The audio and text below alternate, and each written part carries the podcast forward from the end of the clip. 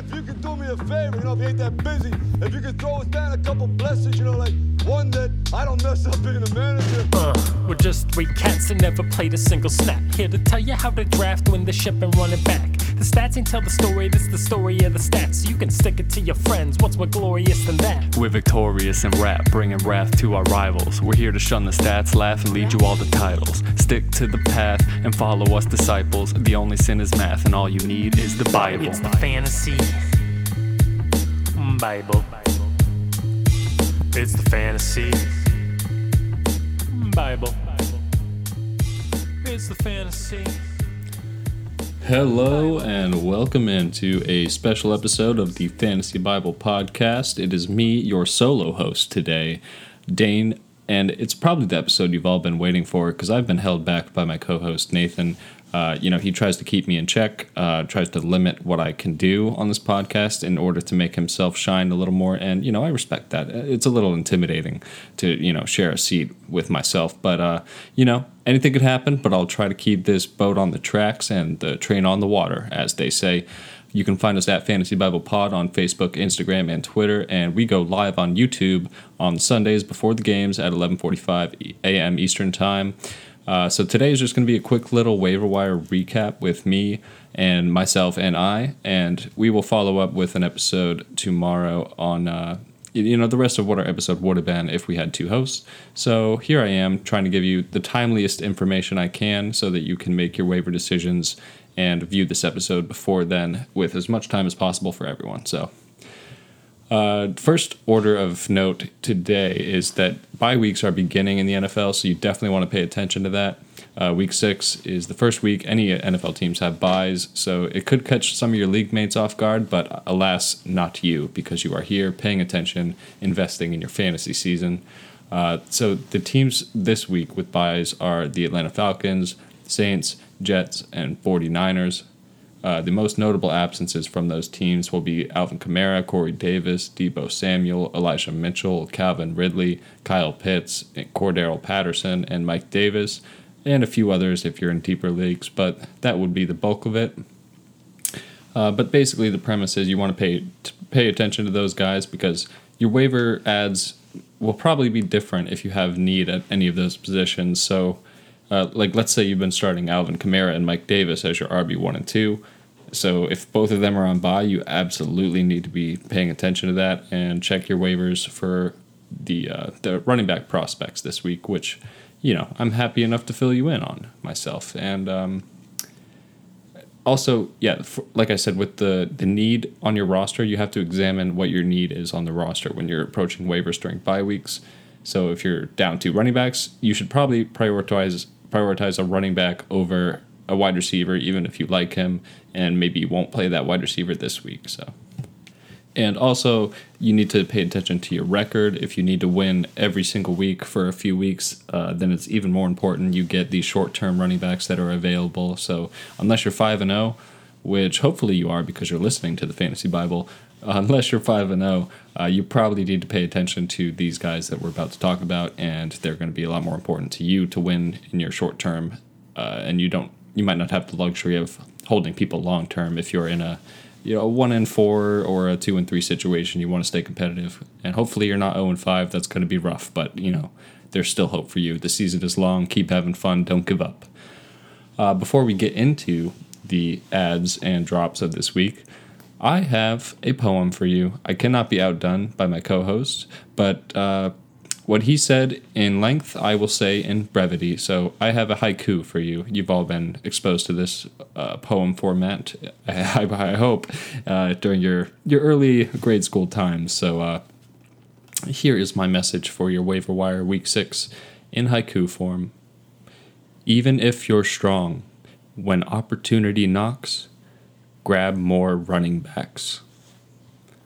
All right, yeah, that's a thing of beauty. I believe I will be the next poet laureate in the United States based on that alone. Um, basically, the message is despite having, let's say you have, like in one of my leagues, I have Nick Chubb and Najee Harris. None of them are on bye this week, and they plan to be my running backs for every single week going forward. But if I have top waiver priority, I will be picking up a top running back that we're about to talk about soon, just because depth is never a bad thing. And even if you draft him but might not be able to play him this week, somebody might be desperate and you can get a long term asset in exchange.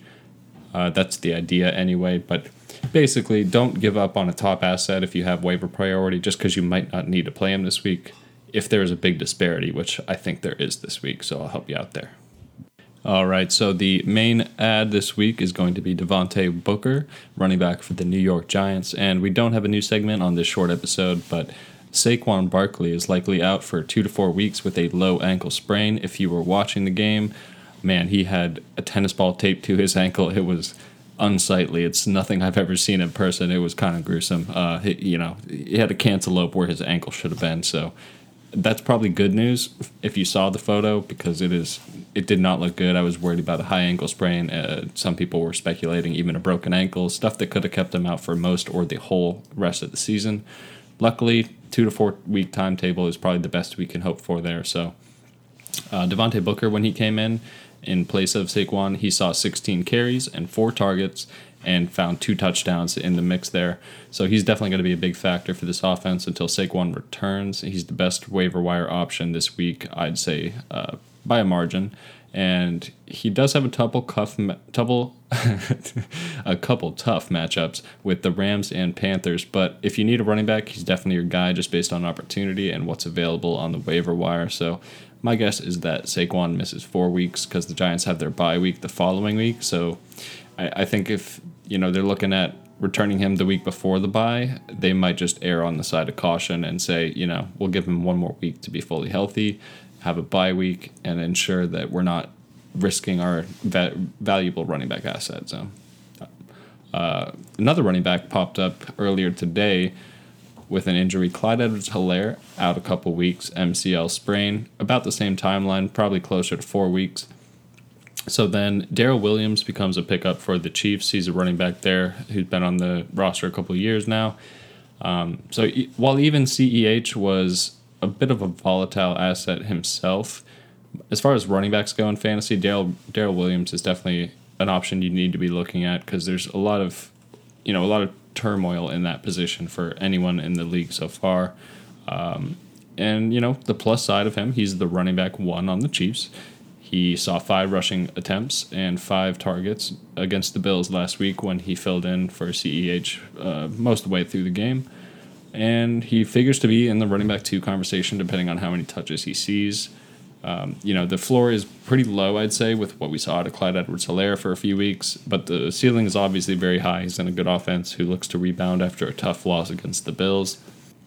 The Chiefs play the Washington football team, then Titans, then Giants, and then Packers. So a couple good matchups there for Darrel Williams against the Titans and Packers, especially. Not very concerned about the Washington football team and Giants defenses that I've seen lately, but uh, they're not quite as cake as the Titans and Packers so far. And yeah, so given the workload and the offense he's in, he's a good add if you need running back depth and then I have another player from the Giants so far, uh, Kadarius Toney. If you have not added him yet, and if your league mates are also sleeping on him, you need to add him now. He, wow, he was a rookie wide receiver for the Giants this year, and there was a lot of like a lot of fear going into the season because he was I don't know creating turmoil behind the scenes. He didn't want to sign his rookie contract, so there were some negotiations. So he wasn't there for a lot of the training camps in the preseason. He didn't get a lot of work with the offense and there was just some personal stuff going on. So he seems like a guy with a big attitude, big ego, and that came on full display when he threw a punch at an opponent during the game late and got ejected. So, you know, he's a high flying guy with a high flying attitude. So that can translate to NFL success. And when he saw work this week, he was the wide receiver six on the week, 10 receptions on 13 targets for 189 yards. He had no touchdowns, and he was the wide receiver six. That's beyond impressive. If he had one touchdown, he'd be top three, hands down. So, definitely an asset you need to look at. And simply put, he's probably the most explosive weapons the Gi- uh, weapon the Giants have right now. I would say even ahead of Kenny Golladay, and maybe even ahead of the version of Saquon Barkley that we'll see when he returns from his ankle injury. Um, so we've now seen Toney have two solid weeks back to back. The Giants are dealing with injuries to wide receivers Sterling Shepard, Darius Slayton, and Kenny Golladay, and now Saquon Barkley.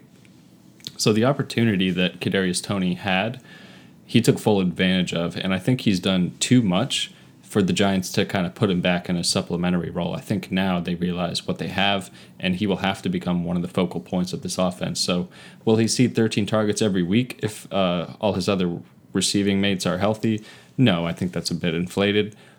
I would project more between six to eight range, and he showed that when he touches the ball, he can go for 20 yards or more every time. He's kind of a imagine a Rondale Moore type that we've talked about before. Rondale Moore, who plays for the Arizona Cardinals that's kind of what this guy is. He's explosive. He can make sharp cuts on the field and just make people look like fools on the NFL field, which is not something I expected given all the uncertainty going into the season from him. But he looks to be a top talent, and I figure he'll be a season long asset for you. So he's the wide receiver I'd be looking at this week. And if you're struggling at tight end and need somebody to look at, I would say Dalton Schultz your best bet at escaping tight end hell if he's still available. He's averaging seven targets and six receptions per game through the season so far. He is the tight end three on the year. He plays for one of the best offenses in the league in the Dallas Cowboys. And speaking of the top three tight ends, if I told you Kelce was number one and Schultz was number three, would you guess that Dawson Knox was number two? Segueing into the next waiver wire add, Dawson Knox, tight end for the Bills, Josh Allen is looking his way even on deep routes. He doesn't bring you a ton of targets each game, but what he offers is big playability and weekly touchdown opportunities on one of the most prolific high scoring offenses in the league with the Buffalo Bills. He has five touchdowns on the year so far. He had a 96% snap share this week versus the Chiefs, which is elite territory. And the three weeks prior, he averaged 80% snap share, so it's not just a fluke. And I think there's a good shot he's a weekly starting asset for your fantasy team rest of the season. I'm going to plug him in a couple leagues until I'm proven otherwise. So, you know, with the low target volume, there could be a floor game. But like I said, we saw him finish as the tight end three this week. So I definitely love what I'm seeing from him so far. And Khalil Herbert, backup running back for the Bears, he split snaps pretty evenly with Damien Williams, who was a top waiver add last week. Um, and this is all in the absence of David Montgomery. He'll miss at least another week, potentially up to three more weeks. And Khalil Herbert had 18 carries, and Damien Williams had 16. So he's definitely heavily involved in the run game. But what we did see in the favor of Damien Williams was that he was the one involved in the passing game with three targets, and Damien Williams had two touchdowns break his way. But Herbert was involved in the red zone offense, so it's not that Damien Williams had a monopoly on that. Uh, just didn't break his way this week, but I think that he should be added if you're kind of desperate for a start. Um, I think Damien Williams is the running back to start for the Bears if you have the option, but Khalil Herbert is probably on the waiver still. Maybe not, but if he is, he's worth an add if you need a spot start. And last on the waiver wire add list is James Washington, wide receiver for the Pittsburgh Steelers. Now, I know the Steelers' offense has been rough and pretty tough to watch, they had a couple good plays this week, though. And uh, the reason James Washington is on the list here is because Juju Smith Schuster went out with a shoulder injury, and then we found out earlier today he did opt for surgery on that shoulder. It will be a season ending injury. So this really bodes well for Diontae Johnson and Chase Claypool, the wide receiver one and two on that team. But James Washington will figure to get some work. And, you know, I don't love it, but I think he's a good stash in deeper leagues. Um, if it's a 10 team league, you're probably not worried about him. But 12 to 14 or more, and maybe larger benches, uh, yeah, he's definitely a guy you should add. So keep a lookout. And drops for this week. If these players are on your roster, I think the case can be made and proven that they should be dropped if you need any of the guys we've talked about today. So Justin Fields is that for me in single quarterback leagues, I don't think you need to hold on to him. You know, the the case was made earlier based on what he can do rushing the football, but until we've seen it, I'm not willing to just stash him on my bench because we're approaching bye weeks now. So even if you don't have a bye this week, you will soon, and that's not a player that I think is worthy of a bench spot when I'm going to be trying to fill in some flex positions with uh, waiver wire adds week to week, whether that's tight end, whether that's other quarterbacks you know, I'd feel more comfortable picking up like a Kirk Cousins if I have to fill in for my quarterback bye week than Justin Fields at this point. So don't feel too bad if you have to drop him. Uh, definitely drop Juju Smith Schuster. Pretty clearly made the case earlier. Kenyan Drake. So he's a guy I have in a couple leagues because I expected a lot more based on how much he's paid by the Raiders. But man, he is doing nothing. Uh, his workload is limited to passing downs, and even when Josh Jacobs goes out, it was Peyton Barber who came up from the practice squad and had all the carries. So, what does Kenyan Drake really offer for your roster besides clogging your bench?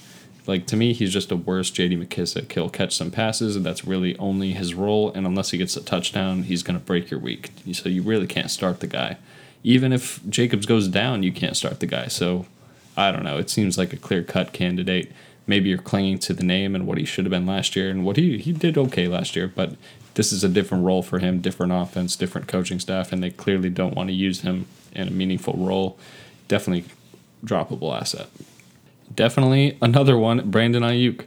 So, man, what is happening to him? It's hard to really describe, but what we are seeing is that he's not being used in the offense. The 49ers are on bye this week, so you can't play him this week. You're not going to play him next week because you haven't seen enough to justify him in your starting roster. So why are you holding a guy like that right now? Like you can't put him on IR. He's not a guy you're waiting to come back from injury. You expected him to be a lot more than he is.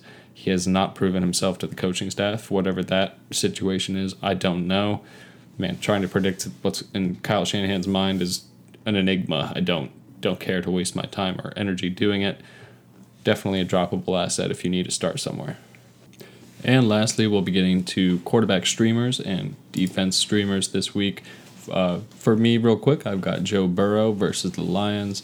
Uh, assuming Joe Burrow is fully healthy, we'll get into the news of his throat contusion on next episode. But he does play the Lions, who make every single person look good who plays against them. Easy start there.